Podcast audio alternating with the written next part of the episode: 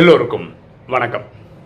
இன்னைக்கு நம்ம பார்க்கக்கூடிய subject simple ideas for better living சிறந்த வாழ்க்கைக்கு எளிய யோசனைகள். இந்த உடலையும் மனசையும் நல்லபடியாக வச்சுக்கிறது எப்படி அப்படின்றது ஒரு சின்ன ஆர்டிக்கல் ஒன்று படித்தேன் நாலே பாயிண்ட் தான். ரொம்ப பியூட்டிஃபுல்லாக இருந்தது. அதை உங்கள் கூட ஷேர் பண்ணலான்ட்டு தான் இந்த வீடியோ இந்த உடல் அதை எப்படி பத்திரமா பார்த்துக்கலாம்?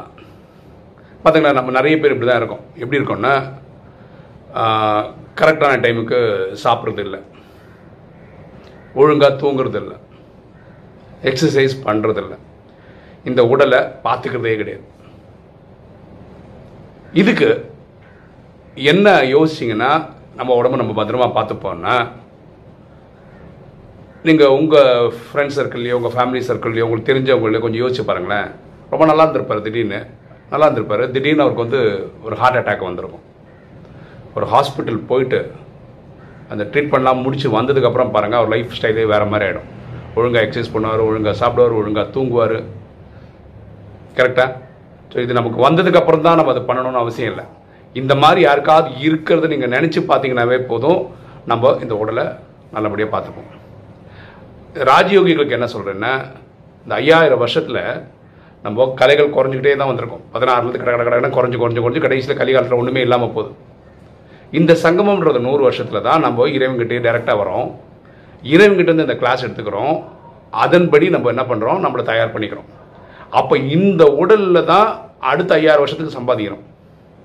அப்போ இந்த உடம்பு எவ்வளோ பத்திரமா பார்த்துக்கணும் அப்படின்றத நீங்கள் புரிஞ்சுக்கோங்க. ஒழுங்காக சாப்பிடுங்க நல்லா தூங்குங்க நல்லா ரெஸ்ட் எடுங்க எல்லாம் பண்ணுங்க. உடம்பையும் பத்திரமா பார்த்துக்கோங்க. இப்போ மனசுக்கு இப்போ நிறைய பேர் என்ன நினைக்கிறாங்கன்னா ஏதோ ஒரு வேலை பண்ணணும்னு வச்சுக்கலாம் நாளைக்கு பண்ணிக்கலாம். அடுத்த வாரம் பண்ணிக்கலாம். அடுத்த மாதம் பண்ணிக்கலாம். அடுத்த வருஷம் பண்ணிக்கலாம். ரிட்டைர்மெண்ட்டுக்கு அப்புறம் பண்ணிக்கலாம். எதையுமே அப்படி தள்ளி தள்ளி தள்ளி போட்டு போயிட்டே இருப்பாங்க. எதுவுமே அப்போ போய் பண்ணவும் மாட்டாங்க. இவங்க ஒரு விஷயம் பார்த்தா நல்லாயிருக்கும். என்னென்னா இதுவும் வெளியில் நியூஸ் உங்களுக்கு தெரிஞ்சிருக்கும். ஒருத்தர் நல்லா தான் இருந்திருப்பார். திடீர்னு உடம்பு சரியில்லைன்னு டாக்டர்கிட்ட போயிருப்பார். பார்த்தா கேன்சர் ஃபைனல் ஸ்டேஜ் அப்படின்னுவாங்க. எண்ணி ஒரு ஆறு மாதம் தான் இருப்பார் அப்படின்னு சொல்லிடுவாங்க. அதுக்கப்புறம் பார்த்தீங்கன்னா அவர் வாழ்க்கையில் பண்ண வேண்டியது எல்லாம் வந்து ஆறு மாதத்துக்குள்ளே முடிக்கணுன்றதுக்காக அப்படியே பம்பரம் மாதிரி பண்ணுவார். அந்த மாதிரி நிலைமைக்கு வந்தால் தான் நம்ம ஆக்டிவாக இருக்கணும்னு அவசியம் இல்லை இல்லை அவங்கள மட்டும் நினச்சி மட்டும் பாருங்கள் பரமாத்மா ராஜயோகத்தில் என்ன சொல்கிறாங்கன்னா அச்சானக் அப்படின்னா என்ன? எப்போ வேணால் எது வேணால் நடக்கலாம். இந்த செகண்ட் தான் கடைசி மினிட் நமக்கு வாழ்கிறதுக்கு அப்படின்னு நினச்சா நீங்கள் எவ்வளோ ஃபாஸ்ட்டாக ஒர்க் பண்ணுவீங்களோ அந்த மாதிரி ஃபாஸ்ட்டாக ஒர்க் எதையுமே நாளைக்குன்னு போட்டுறாதீங்க. பொதுவாக சொல்லுவாங்கள்ல நல்லதை வந்து தள்ளிலாம் போடாதீங்க அது இப்போவே பண்ணுங்கள் இந்த செகண்டே பண்ணுங்கன்னு சொல்கிறாங்களா அந்த மாதிரி வாழ்க்கை வாழ்ந்தால் நல்லது. ஸோ மனசில் எந்த எண்ணங்களும் தள்ளி போடுற மாதிரி போஸ்ட்பான் பண்ணுற மாதிரி வச்சுக்காதீங்க. அதை இப்போவே பண்ணுங்கள் உங்களுக்கு அந்த கேன்சர் பேஷண்ட்டை பற்றி நினச்சி பார்க்கும்போது உங்களுக்கு வந்து நான் ஐயோ நமக்கு டைம் இவ்வளோ தான் இருக்குது நம்ம சீக்கிரம் பண்ணணும்னு ஒரு எண்ணமாவது வரும். அதுக்கு யூஸ் ஆகும். அதுக்கப்புறம் ஹார்ட்டுக்கு பொதுவாக மக்கள் எப்படி இருக்காங்கன்னா ஹார்ட்டில் நடந்து முடிஞ்சதுன்ற கவலைகள் நிறைய வச்சுருக்காங்க.